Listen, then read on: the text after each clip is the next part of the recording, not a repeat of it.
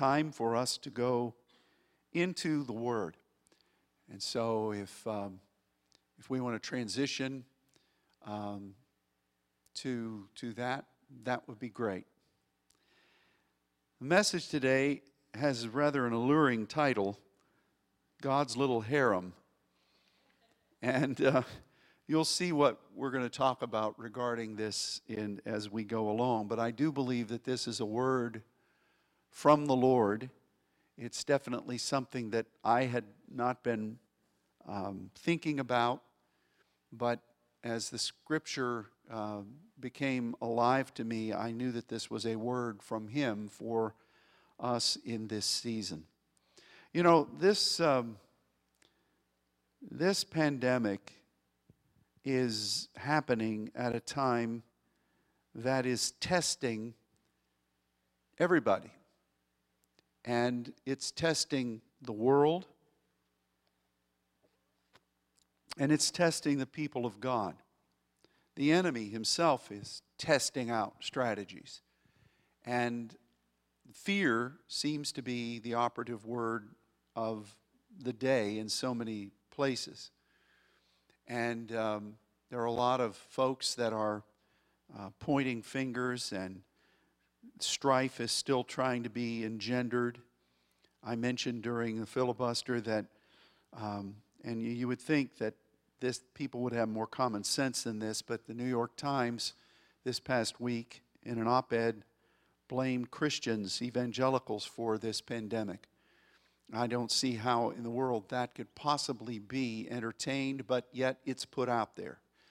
And there are individuals who actually believe those kinds of things. So you see that the times of the end are being brought about right before our very eyes. We're not in fear. We're trying to seek the Lord and hear what it is that He is saying in regard to the times and the seasons that are in His hand. I've heard a lot about the last horrific visitation of a pandemic that came to our nation, and I'm not talking about H1N1. I'm talking about the Spanish flu that came in 1918. And it killed hundreds of thousands of people in the United States and millions worldwide. And I remember my home city of Pittsburgh was very strongly hit by this. And I remember over the years growing up there, while there were still those who were survivors of that, they would tell stories of what life was like back then. Apparently, what launched it in the United States was there were 600 sailors who came and disembarked in the Philadelphia Naval Yards, and they had been exposed to this flu that had its inception in Spain. And this was in September of 1918. And you know, the armistice occurred in November of 1918. But, of course, our government didn't know that was going to happen. So they had a big parade, a war bond rally. You know, Uncle Sam wants you to buy bonds. And so many of the ones that were infected went out into the city of Philadelphia and had this major deal. And within just a couple of weeks, 200,000 people were infected.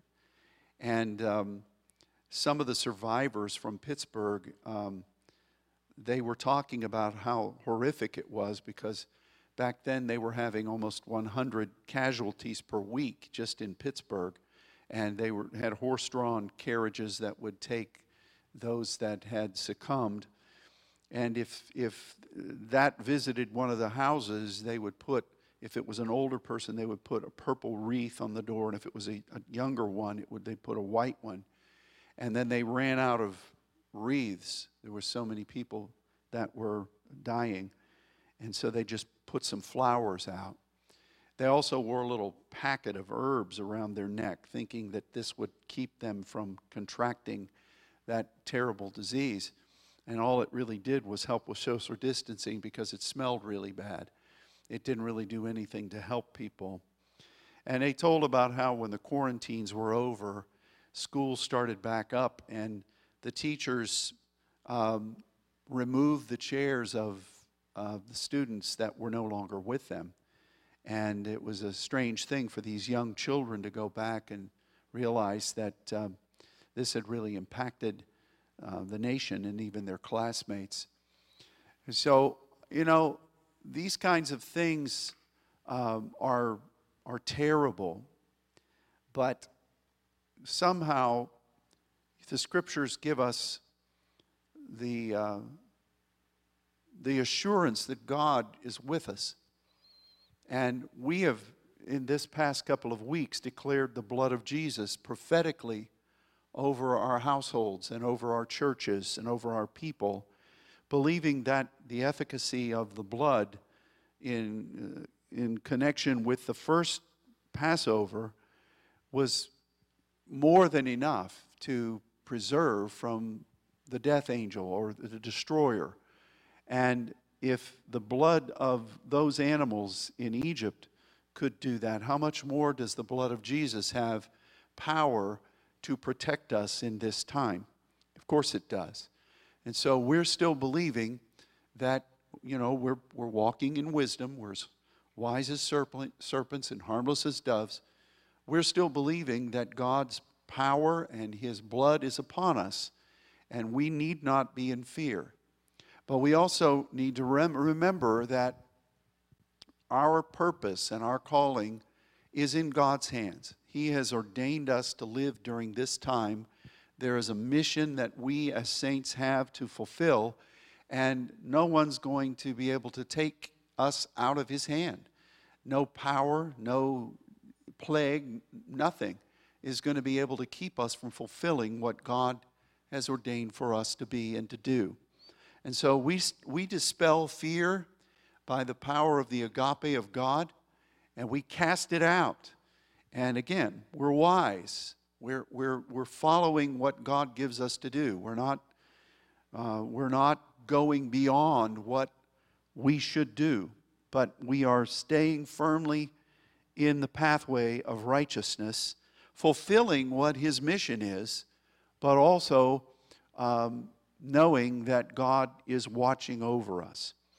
And so as I prayed about what God wanted me to share with you today, I spent a lot of time in the latter part of this week thinking about the Sabbath.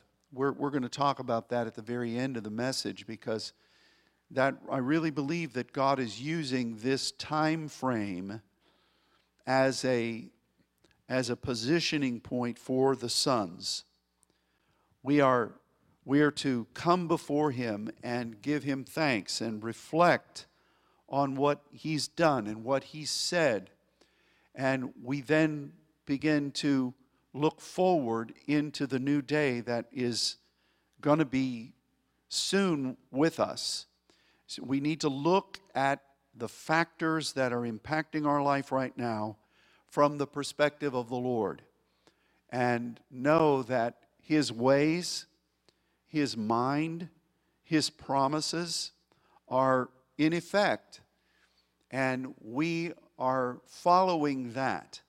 So we've been given this time to be absolutely reflective.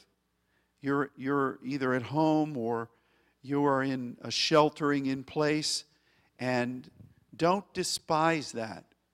Use it.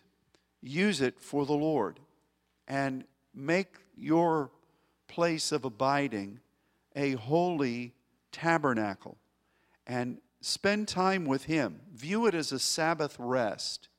View it as a time. In fact, the last sheet, I've obviously gone on into that. This is not the message. This is just a rejoinder to be faithful. You know, the three passages, there's so many. You know, the Bible speaks about the land being in Sabbath, and there's so many passages about the Sabbath. But in Exodus 20, verse 11, "For in 6 days the Lord made heaven and earth, the sea, and all that in them is, and rested, Nuach, the seventh day. wherein Yahweh blessed, Barach, the Sabbath day, and hallowed it. Now, there are some who say, you believe in creation in 7 days. Well, a day with the Lord is 1,000 years. We don't know exactly what all transpired in the development. So, and we also don't know what happened in that gap between when God first created the earth, the rebellion of the enemy, and then when it says the earth was without form and void, and darkness was upon the face of the deep. So I'm not at all dissuaded by carbon dating or by anything that is seen geologically. To me, that does not disprove what God says in His Word. You know, there's a big gap of time between Genesis 1:1 and the without form and void. And a lot of what happened there, we don't really know. We know there was a rebellion of the enemy. We know there was battle that ensued. We know that the earth was thrown into darkness, this beautiful thing that God created as a footstool and as a reflection of His glory was suddenly now a war zone. So we don't know how long that happened. We've talked about this in the past, but you know, when you speak about nuclear winter, or we speak about nuclear bombs that were dropped and the Chernobyl instances, and you know, there has to be a period of time to allow that to heal and to be cleansed. And when you speak about demonic rebellion against the Most High God, how much time had to be before there was a settling of that? We don't know that. But because we don't know it doesn't mean that we cast ourselves to the whims of human fancy and say, well, all the Scripture's just baloney. And you know, you hear a lot of people today, the talking heads on TV and on social agenda, say, you know, you Christians are anti-science because you believe in creation. No, we're not anti-science. We just believe in God. We're not disputing what we see in the world and in archaeological digs. We're not disputing any of that. But your assessments of it has more of a measure of faith than what we exhibit when we say God's in it all. So I do believe that God rested, Nuach. That seventh day is a time where we are supposed to commune with God's presence and His Spirit. Exodus 31, verses 16 through 18, it says that we should celebrate the Sabbath throughout their generations, a perpetual covenant. It's a sign. On the seventh day, God entered the Sabbath and was refreshed, napash, to take a breath. And this word also describes the throat. I think that's very interesting that one of the challenges that is happening with this current virus is people who are challenged by it having a difficulty breathing, and their throat seems to be inflamed. I think this is very interesting. God was refreshed on that seventh day. He took a breath. He enjoyed the free flow of His Spirit. And then in Romans 9, it speaks about Yahweh Sabaoth, when that is a military consignment, a positioning, and the seed having been left in a tumultuous time. This is a quote from Isaiah. And so we should be thinking about, in this time where we are sequestered, this time should be a time where we allow the breath of God to commune with us. We welcome Him, that we enjoy the deepening of our expressions with Him, and that we position ourselves for what He wants in the new day, and how we're to go forth as His mighty army. So don't view this time as some horrible thing. Yes, we are saddened by those who are suffering. Yes, it's not as if we're unaware of what's going on around us, and we should show kindness when we're able to be around people. You know, during just the times where I've been in the grocery store, I've joked about this a little bit, but it's not from a standpoint of not caring. You can just see the fear on so many people's faces, and we should be a light to people, loving and smiling and being those that don't walk in fear. So, but use this time not as a punishment, but as a time of reflection, knowing that God knows how to turn all things for his good. So now we come to the message of the day, and this God's little harem business. Now, about the only thing we know as, I guess, Westerners about harems is we think of people, I don't want to be racist here, but people who are from the Arabia or the historical context where sheiks and individuals had harems.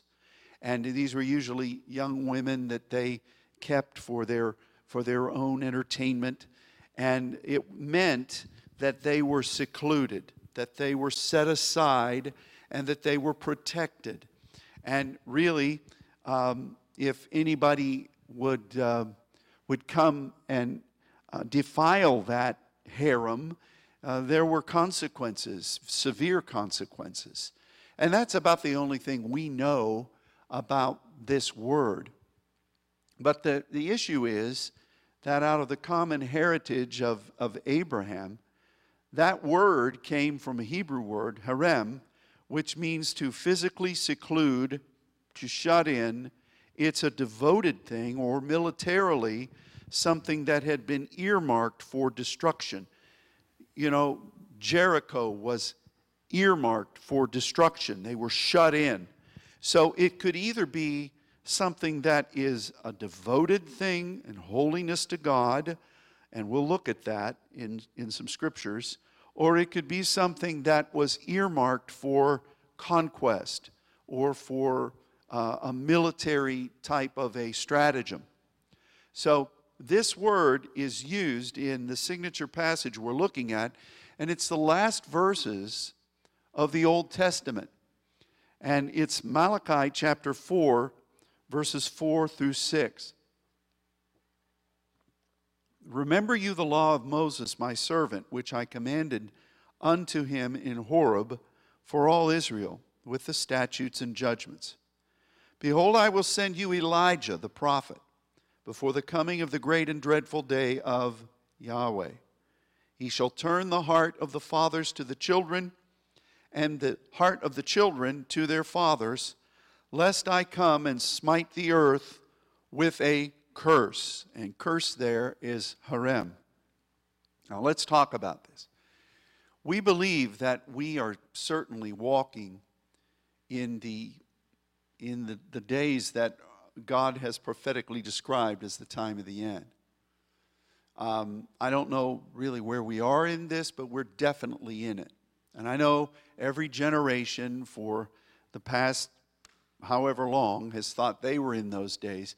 But as we've talked about, if there were ever a time when the scriptures could be fulfilled, times where what is whispered in a closet is shouted from the rooftops, time where somebody across the world could see two witnesses laying in the streets dead and all the world rejoicing. Until this point, that really could not have been. But now it is. And so we definitely see God's hand being manifested concerning end-time scriptures, and it's happening. We've been talking about the Elisha's coming, and those fathers and sons working together. And that's begun to be manifested.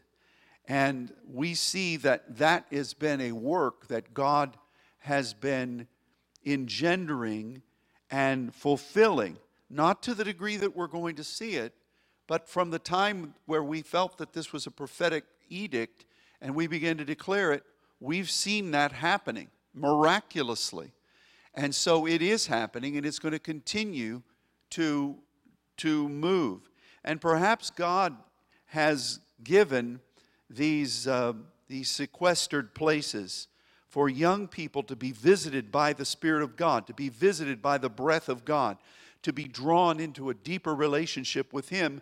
And perhaps one of the advantage points of this happening is that God is going to be turning this to the good in the young people and in the elder people. Now, if you don't get too torn up, am I an Elisha or I'm Elijah? Well, you answer that for yourself. Have you been in this for a while? Have you been walking as a saint? You figure it out. If there are young ones that are coming along that have not known this message, but yet God is miraculously bringing them, that's there. You have a responsibility to help to train them, whether you're 30 or 90. You have a responsibility for that. So don't get caught up in whether you're in one or the other. Just know that you're in one of them, and God is doing that. But what we've not looked at is, in conjunction with this, God says, lest, in King James, lest I come and smite the earth with a curse. Now, I just pulled up three other translations and posted them on this sheet. One of them is from the Holman Christian Standard Translation. And it says, he will turn the hearts of fathers to their children and the hearts of children to their fathers. Otherwise, I will come and strike the land with a curse. The NIV, for all of you vineyard folks. See, I will send you the prophet Elijah before the great and dreadful day of the Lord comes. Great and dreadful. Great means, it's kind of a playoff of Elijah and Elisha. Great means something that has been established, something that is well-founded. It's something that is ancient. It has nothing really to do with bigness, but more of maturity. So that is the great, and dreadful is applicable. Dreadful is something that has an effect. So you have, again, almost a Peretz Pratz. You have an Elijah and Elisha for the day of Yahweh, when his plan is really being manifested and played out. So you've got almost like what is in the thesaurus, the Peleos and the Kainos. So the great and terrible is the established, the mature, and the outplaying of it. Now, it may be dreadful to the eyes of those that are squeamish or fearful. It may be terrible to those that have no hope. But for us, we need to recognize that this is all in God's plan. It's not that he's causing it, it's just happening. And so, some people say, well, if God's in control, why does he let these things happen? I know you didn't get to hear this live, but Monica referenced that in her Sunday school class. But, the thing is that people like to call things acts of God. They like to say any terrible thing is something that God did. Life is a series of events. There are things that have happened in my life that I didn't like at all. And it was there for me to overcome. It was there for me to grow stronger in. It's not like God's sitting up on his throne causing problems. There are people right now who are really not following Christianity, who believe in the science of global warming. And so they blame all of the warming and the melting of glaciers and the melting of Greenland and the sea rising and drought and all these things. They blame that on man. But as soon as an earthquake or something hits, or a hurricane, then it's God's fault. But then they have a problem because they don't really believe in God. So, we just need to be careful that we recognize that we're partnering with the Heavenly Father. He has laid things out prophetically. He sees what is going to be transpiring. And, this isn't really the message today, but we should not ever worry about how God is going to accomplish what he's going to accomplish. Here's a rule of thumb for me. I know that no matter what goes on, there's one thing that I can hold on to. There's many things, but there's one thing, and that is the God that I serve is going to accomplish what he has said he's going to accomplish. So that's my perspective. That's my compass point. That's my target that I look to. That's the end result of the prophetic. So if you walk through life damning everything and looking for challenges and looking for people to blame, you're never going to overcome anything. You're going to be overrun instead of overcome. And so for us, we need to recognize that we're serving God. And if you're not serving God, you need to get on board. But the point is that this day where God's plan is going to come to fruition, is we're walking in it. And part of that is that there's a stirring of the Spirit of the Lord on behalf of those that are walking in an established walk with God. And I'm not talking about religion.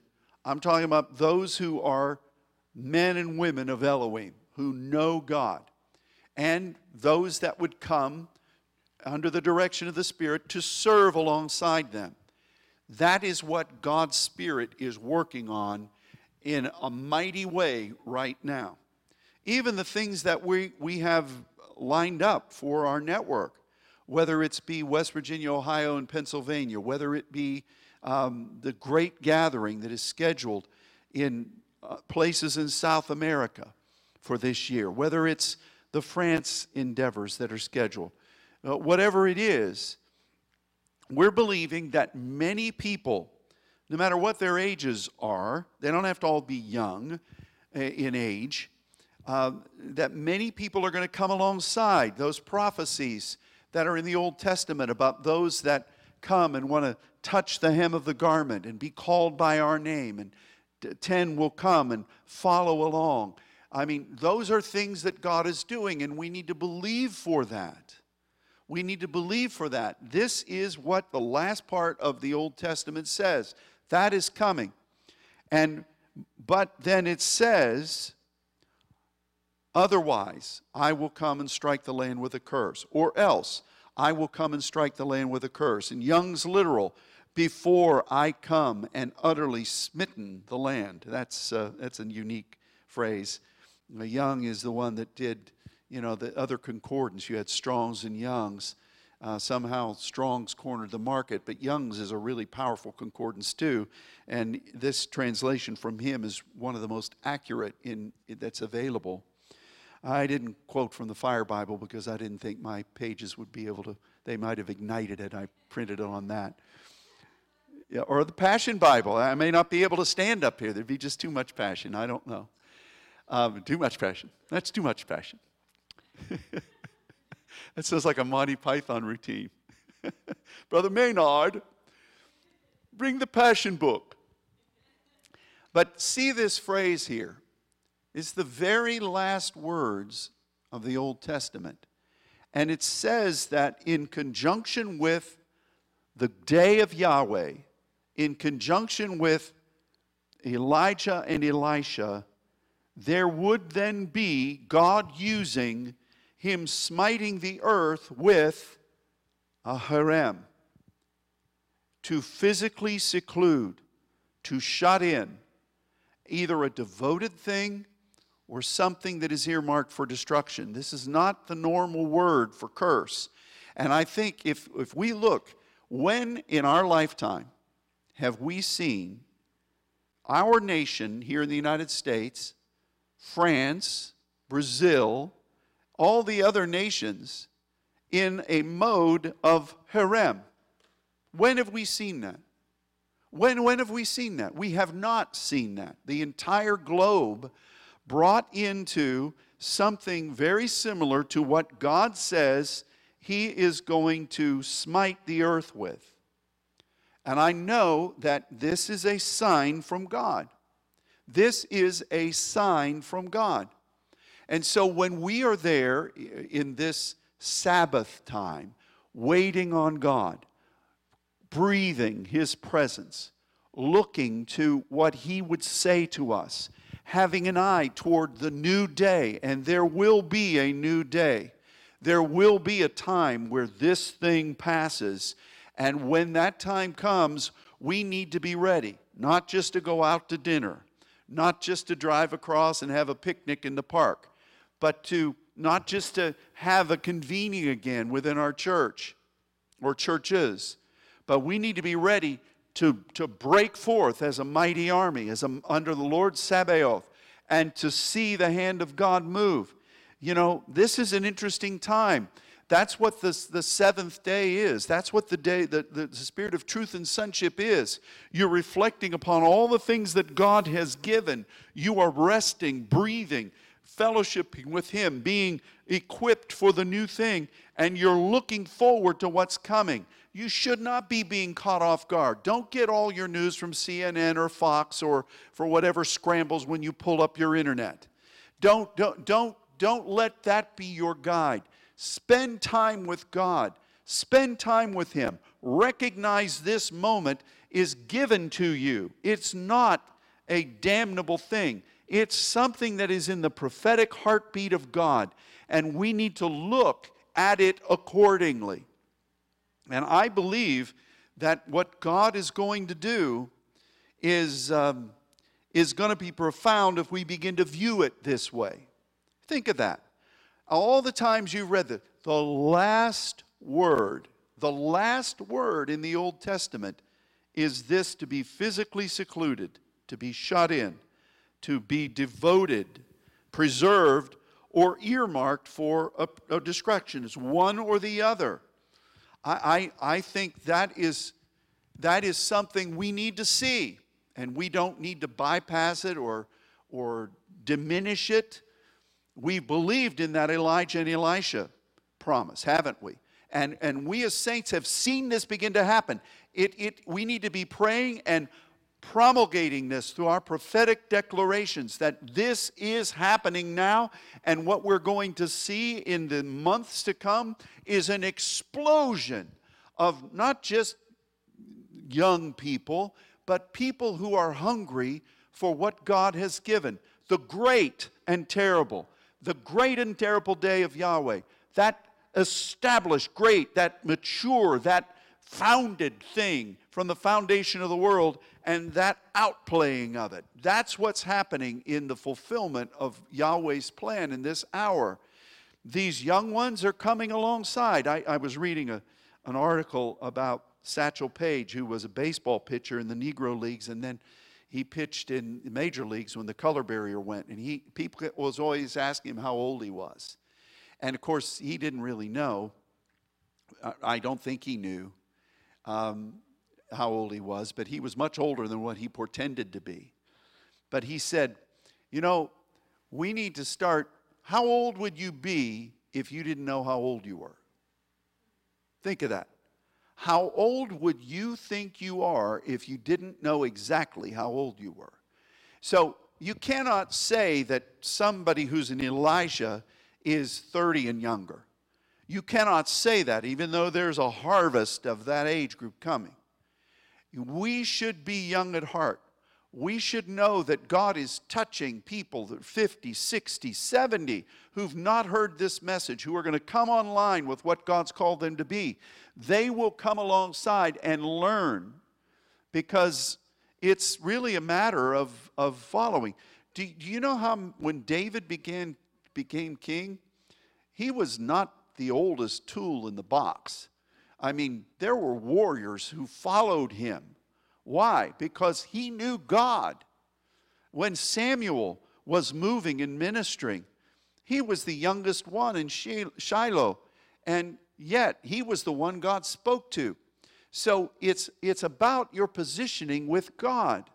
And so that's this Elijah-Elisha thing, and what we should be looking at is a great harvest of people who are hungry for God, and I pray that this season will equip them in their heart to want that. And we need to be ready to move quickly when this Sabbath moment ends, when this Herem ends. You know what? I have a feeling that we're going to know a lot of these over the years to come. It's hard to imagine. But what we do now before our God is going to cause us to grow strong in it. And so lest I come is not necessarily, if you don't do this, I'm going to come. You know, if you guys don't go to bed, I'm coming in there. You know, not that kind of thing. But it says that in conjunction with this, I'm going to use this for my good. Maybe there's some who weren't hearkening to it, the initial call. How many times in Scripture were there several calls? There were a number of those. You know, I just happen to believe that the saints are those that are, as Amos says, hearing before God does a thing, pioneers. And because we started talking about that doesn't mean that everybody else was. And this could be, there always needs to be a pioneer. There always needs to be a remnant that breaks the ground. There always needs to be those who go ahead and say, we can do this, and establish things in the spirit realm. You know, yesterday, I don't normally do this, but I was looking on Spotify for some music that I had not heard, and I just looked up saints, and I was amazed to see that there are some prominent teachers who are now talking about a group of people known as the saints that are coming on the scene to do exploits for the kingdom of God. I was stunned by that, and it wasn't just that they were people of money. Now, again, I'm not following them. I'm not saying, well, finally, you know, but we need to recognize that when you really are moving as a saint, you're going to be a pioneer. You're going to be partnering with God as a remnant, and hopefully you're going to be paving the way for others to come. It's like that Rick Pino song, Pioneer. You know, you go in, nobody notices you, nobody knows you, and others will come along, and they'll walk the pathway that you forged. And you know, I was reading a book this past week. I'm still reading it, about American folk hero Kit Carson, who was just an amazing individual in the Southwest back in the mid-1800s, and how that he would forge pathways. He was like a pathfinder that guided Fremont in California. He guided Kearney throughout New Mexico and what is Arizona. And, you know, he became such a name by people, but he never made any money off of it. People would write books about him and make money, and he was just happy to be what he was. Pioneers are that way. And, you know, I believe that God loves the pioneer. It's why he loved Joshua and Caleb. It's why he loved Moses. It's why he loved those that would hear him and go before the rest of the group decided that it was a holy thing to do. But, you know, I'm believing that the things that we've prayed and the things that we have tried to pattern have set a stage in the spirit realm for others to follow. And as we break through, and we will break through as a nation out of this sequestering, out of this pandemic, it's going to be something that we need to be ready for. And we need to be hearing from God. We need to be breathing his breath. We need to be anticipating what's coming. We need to be ministering in the heavens in intercession. We need to be ready to see the Elishas and the Elijahs come together. We need to know that the plan of Yahweh, the great and terrible one that's been forecast for this end time, we've been praying according to what God's will is in the Thesaurus in heaven. And we know that this is going to happen. And everything that happens in the dreadful part, I wish we had translated that a little bit better, but anything that happens is going to be in conjunction with the fulfillment of those ways of God. We need to be ready for this. And really, those two seem to go hand in hand. You got the plan in God, you've got Elijah's and Elishas, and you have this season of being drawn together as holy unto the Lord. Those are the last words of the Old Testament. And it set the stage for 400 plus years in that intertestamental period. What it's setting the stage is for us to welcome the kingdom of God. So don't damn this thing. Don't give place to fear. Don't go into a stressful tizzy fit because you can't go out and do the things you want to do. Maybe this is a time. Maybe it's a fast before the Lord for you to say, well, God, I need to lay down all this stuff, and I just need to seek you. I know you've got Disney Plus, you've got Hulu, you've got Netflix, you've got all these other things, you've got all these teachings online. I think maybe we should set aside a bit of time every day where we don't do any of that. We just wait on the Lord and ask Him for His breath so that we can commune with Him in new and fresh ways, love Him, put our hearts before Him so that we can be commissioned for our role in His army as remnant saints, as on the razor's edge of what He's doing, and stay ahead of the curve of what God's bringing. This is what we should be thinking, because that's why God has brought us as holy before Him. Page 2 on your outline. I'm not really earmarking the verses that talk about war, even though there are many.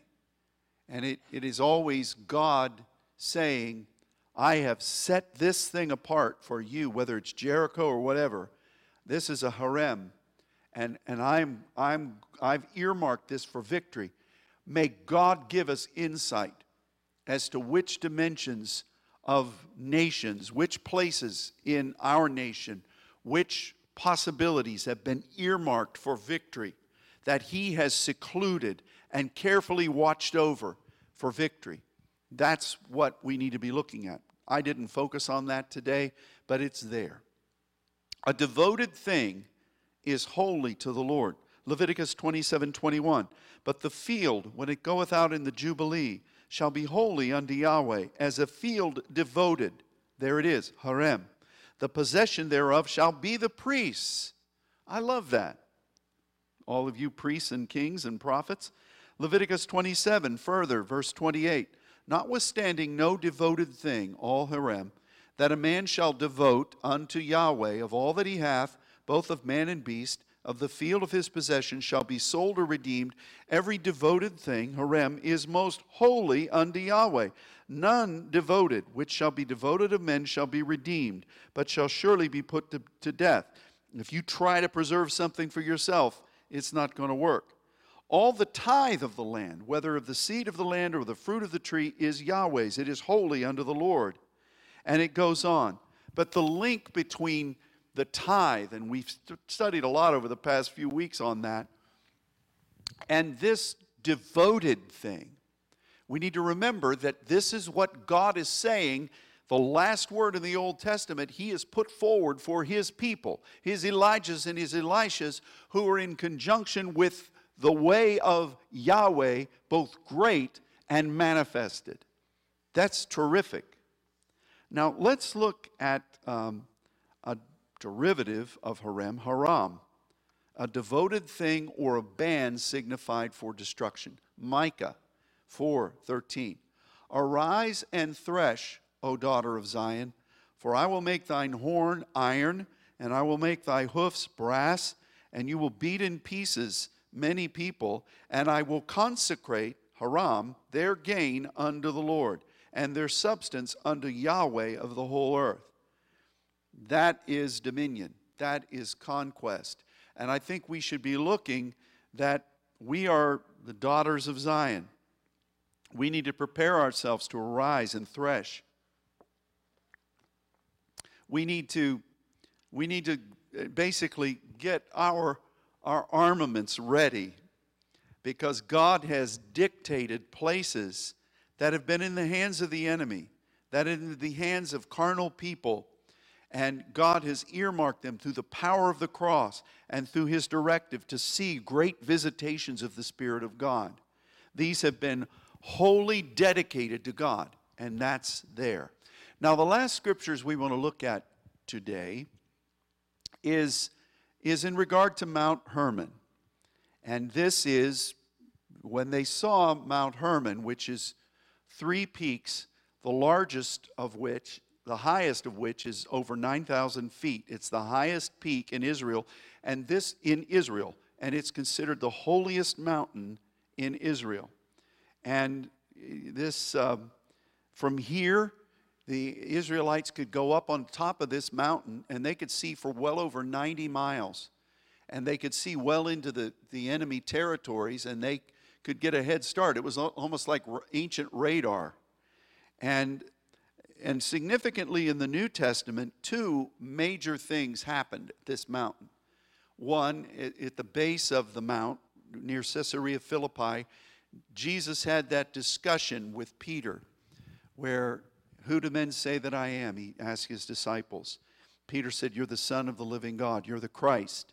And Jesus then talked about the gates of Hades, and they won't prevail against the ecclesia. And that happened at the base of this mountain. And most biblical scholars, just the next chapter, Matthew 16, Matthew 17, consider this to have been the Mount of Transfiguration, where Jesus was transfigured, where Moses and Elijah came, and Jesus' face glowed. So Mount Hermon had a very significant place in Israel, still does. It's the only place where they can go and ski, but spiritually it was considered the holiest mountain in Israel. And Jesus used this mount for two of the most significant things, his transfiguration and that declaration about the church taking the hidden gates, the ecclesia being what they're to be. Now, what we know mostly about Mount Hermon comes from Psalm 133. We had a lot of Psalms this morning already. Here's another one. Behold, how good and how pleasant. Tob and the offspring of it. There again, that's what God has said and what how it plays out. It is for brethren to dwell together in unity. It is like the precious ointment upon the head that then ran down upon the beard, even Aaron's beard, that went down to the skirts of his garments. As the dew of Hermon, and as the dew that descended upon the mountains of Zion. For there the Lord commanded the Barach, even life forevermore. This is interesting because it speaks about Tob and the manifestation of Tob. It speaks about brethren dwelling together in accord. And it speaks about the anointing that comes from the head down, so everyone is functioning in the same manner. And then it speaks about the dew of this highest of places and the dew on the mountains of Zion, or the dry and twisted place. You know, God wants us to view this season. And again, this is the same word. It's the same word that God says he is visiting upon the earth in these end times. So we need to view ourselves in this way, and let's just reiterate them. The message is just almost over, so hopefully you're back with your Java or whatever it is that you're getting ready. Listen to this reiteration. God has given promises to his people. God has spoken prophetically in this season. God is working his eternal plan right now. And we as intercessors need to keep seeking him. And we need to be listening to him. In these times that are uncertain in the world, God has put a table before us in the presence of whatever it is the enemy would try to do. And I believe that God wants us to recognize that we are preparing in him. We're breathing his breath. We're communing with him. This is not a blight. This is a blessing. It's a time of opportunity to know our God and to be prepared for what is going to happen when this season is gone and we're breaking through into the new day. We need to believe that there's going to be an unprecedented expanse into those that are going to be coming alongside and who will be trained in the things that God has led us to pattern for them, building this mighty army. And we need to be looking to what God would say and prepare ourselves, not in fear, but in anticipation. We need to believe that God is with us, that we are holy, and we are enjoying this time that God has given us to know him. And really, we need to begin to pattern what to do during these times, because I'm not forecasting this, but some of the things we read about in the Bible, there are going to be some perilous times that are going to be coming on the earth that are much worse than this. And so we need to learn from God what to do during this time, and not just say, whew, when it's over. We need to emerge from this as overcomers. And when God gives a moment of challenge in the Selah, we overcome in that and come away with blessing. We need to recognize that this is an end time moment. And we need to know that Yahweh is working his plan. It's imperative for us to be founded upon what he has said he is and what he has said he's going to do, and know that that is our fulcrum point from which the great blessings, the pleasant things, or the sad translation, the dreadful things, are known. We need to recognize that during this time, God is with us. He is watching over us. He is protecting us. He's meeting with us. And he is consecrating points of victory, points of dominion, points of overcoming for the days that are ahead. We're looking forward into them. And we should be believing for commune with God in the highest places in his heart. We need to allow him to cause us to be changed into his image. We need to allow him to speak to us about what we as the ecclesia are supposed to be doing. And those gates of Hades will not prevail, because God has ordained them for his army that he's preparing right now. See, look at this militarily. This is like a great planning session for our God. It's a bivouac of his commanders, of the elite forces. And we are gathering together in God to hear his plan and to know what it is that he's wanting to accomplish, to listen to him, to recognize that gathering is not a punishment. It is an honor that we are with him.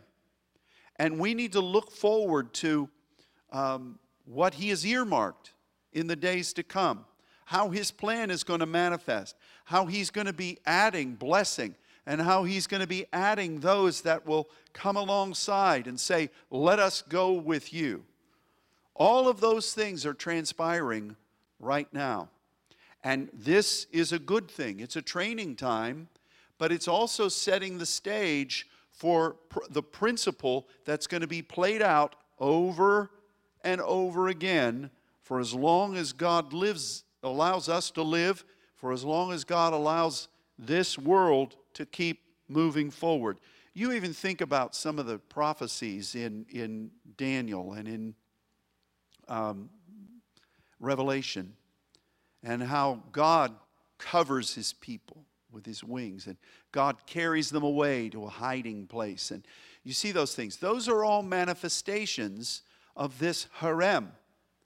So just know that as awkward as it feels, everything's awkward when it's change. I mean, it just is. You know, think about the big changes that have happened in your life, whether it's going to school for the first time or whether it's whatever it is. I could list a bunch of them. Every one of them feels, even though you may be excited about it, you've got to change.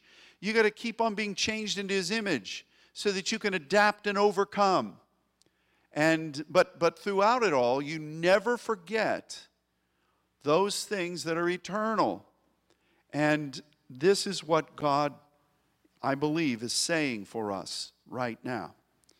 So don't view these days as things that are fearful. Do what you're supposed to do. Be a good citizen. But for right now, you know, you choose your battles. You choose your battles. You don't just go thumbing your nose at the government so early on. What good is that? I mean, yeah, I recognize I'm not really happy that churches can't meet right now. I understand the viewpoint. If there comes a time where churches can't meet for some other reason, then that's when we begin to maneuver. Don't quote me on that. Somebody's going to pull that up. See, this is what he said. Choose your battles. You know, you don't just go swinging your sword at every moment. Right now, we need to be good citizens and use this time to seek the heart of God. People may be running around like chickens with their head cut off, just fearful. Just, you know, this is revealing the integrity of people. You're seeing what's really in people, or the lack thereof. You're seeing what's really in people by what they do under stress. And because they whack out doesn't mean that you should be scandalized. I mean, I don't like it any more than anybody else does. But just know, I mean, you know, wouldn't it be great if the first sign of trouble, toilet paper doesn't disappear from the shelves? You see how people are all for one. not one for all for one. And so it reveals what's really in people. So you need to let what's in you be revealed before God. And don't view this time as a time of terror. Don't get stressed out over it. View it prophetically. Look at it from a Sabbath viewpoint. Look at it from this Herem viewpoint. And honestly, in all the times I've read this, most preachers, they only get to Malachi 3 because that's the tithe one. But the last word is this very thing. Don't miss that. Use it for the kingdom. Lay claim to what God wants to do in you, and view him as doing some amazing thing now, preparing you for even, well, I don't want to say even more amazing things because God loves you, but manifestations of those amazing things in the days to come. Amen? So I declare over all of you saints the blessing of the Lord. You know, God commands the Barach through this. You've knelt before him last Sunday morning and submitted yourself to what he wants to do in you. And you may want to do that every day. In fact, before we go offline here, we're going to partake of communion. I ask you to get the communion ready in your house, wherever you are. In fact, we're just going to partake of that. So Monica, would you come, and Kelly, would you come, and would you just distribute these? I made sure that we didn't have more here than the law allowed. Let me have, I'll let Fabian have that one in the center since he longs for it so much. Okay. I declare over you the blessing of the Lord. I declare over you your calling from God. Maybe somebody's tuning in right now and you've never seen me, or maybe you've known me and you thought, well, I'll just take a gander at what this guy's doing. I'm preaching the word. I mean, if you want a message that just says, oh, honey, everything's going to be okay, you just know God loves you. There's a lot of those around. And we know that, and we cherish that. I want to be serving him. I want to see the fullness of what he is doing in this time frame. So I bless you. Maybe you're one that God's called alongside to join and to be a mighty son and daughter of the King of Kings during this season. Maybe that's what you're called to do. Maybe you're tuning in today by divine directive. I bless you in that. But let's not look at this time as if all is lost. We're not in fear. We are people of purpose. And so I speak his protection over you. Remember, we declare the blood of Jesus over your household, that the plague will not come nigh you. We declare the blessing of the Lord. And we are very, very thankful for that blessing. It is a strength to us. And so Spend this time every day seeking after the heart of God. And look over these verses. You know, the beauty of this is that this message can be replayed on archive. You can go and study it, study the scripture. But I do know this is a word from God for us for this day. So if you have your communion, Father, we thank you for this bread. With all the things we could say about this, you gave yourself as a sacrifice for us, Jesus, so that we would be redeemed to our Father. We thank you for this. The body of Christ is us, and it's built upon commune with our Father. This word represents a commune with the Father. The bread is our commune with the Father, and we then become his body on this earth. So, Father, I ask you, you will use us in these moments to be what you want us to be. Help us, Father, not to miss any of the things that you would speak to us as your body. Thank you for giving yourself so that we can serve you in this way. And we partake now in the name of Jesus. Hallelujah. Let's partake.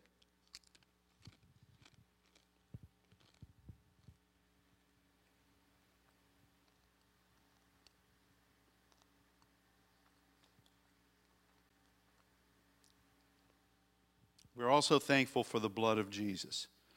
In so many ways, it cleanses us from sins, redeems us to the Father. The spirit of adoption rests upon it. It purchased the new covenant, those tetheme deposits and edicts from God. The Bible says this, the New Testament in your blood. And it is a sprinkling that touches the places that the Spirit has earmarked for the visitation of his glory. We're thankful for that. Well, we also thank God that it is a covering. It's an empowering. And we declare in this season that your blood is upon us to do everything you want to do, empowering us, releasing the directives of our Father, and protecting us from the plague, from the pestilence, noisome or otherwise. Your blood is upon us. And I speak health. I speak life. I speak encouragement. I speak function. I speak cheerfulness. I speak commune with our Father. And I speak absolute protection in all of its dimensions because of the blood that is upon you, the blood of Jesus. And Father, we thank you for this. We believe, Father, that as we partake, this is an indication that you're doing these things. We do this in remembrance of you, and we thank you for it, Father. So we partake now in the mighty and glorious name of Jesus. Amen. Hallelujah. Father, we thank you today.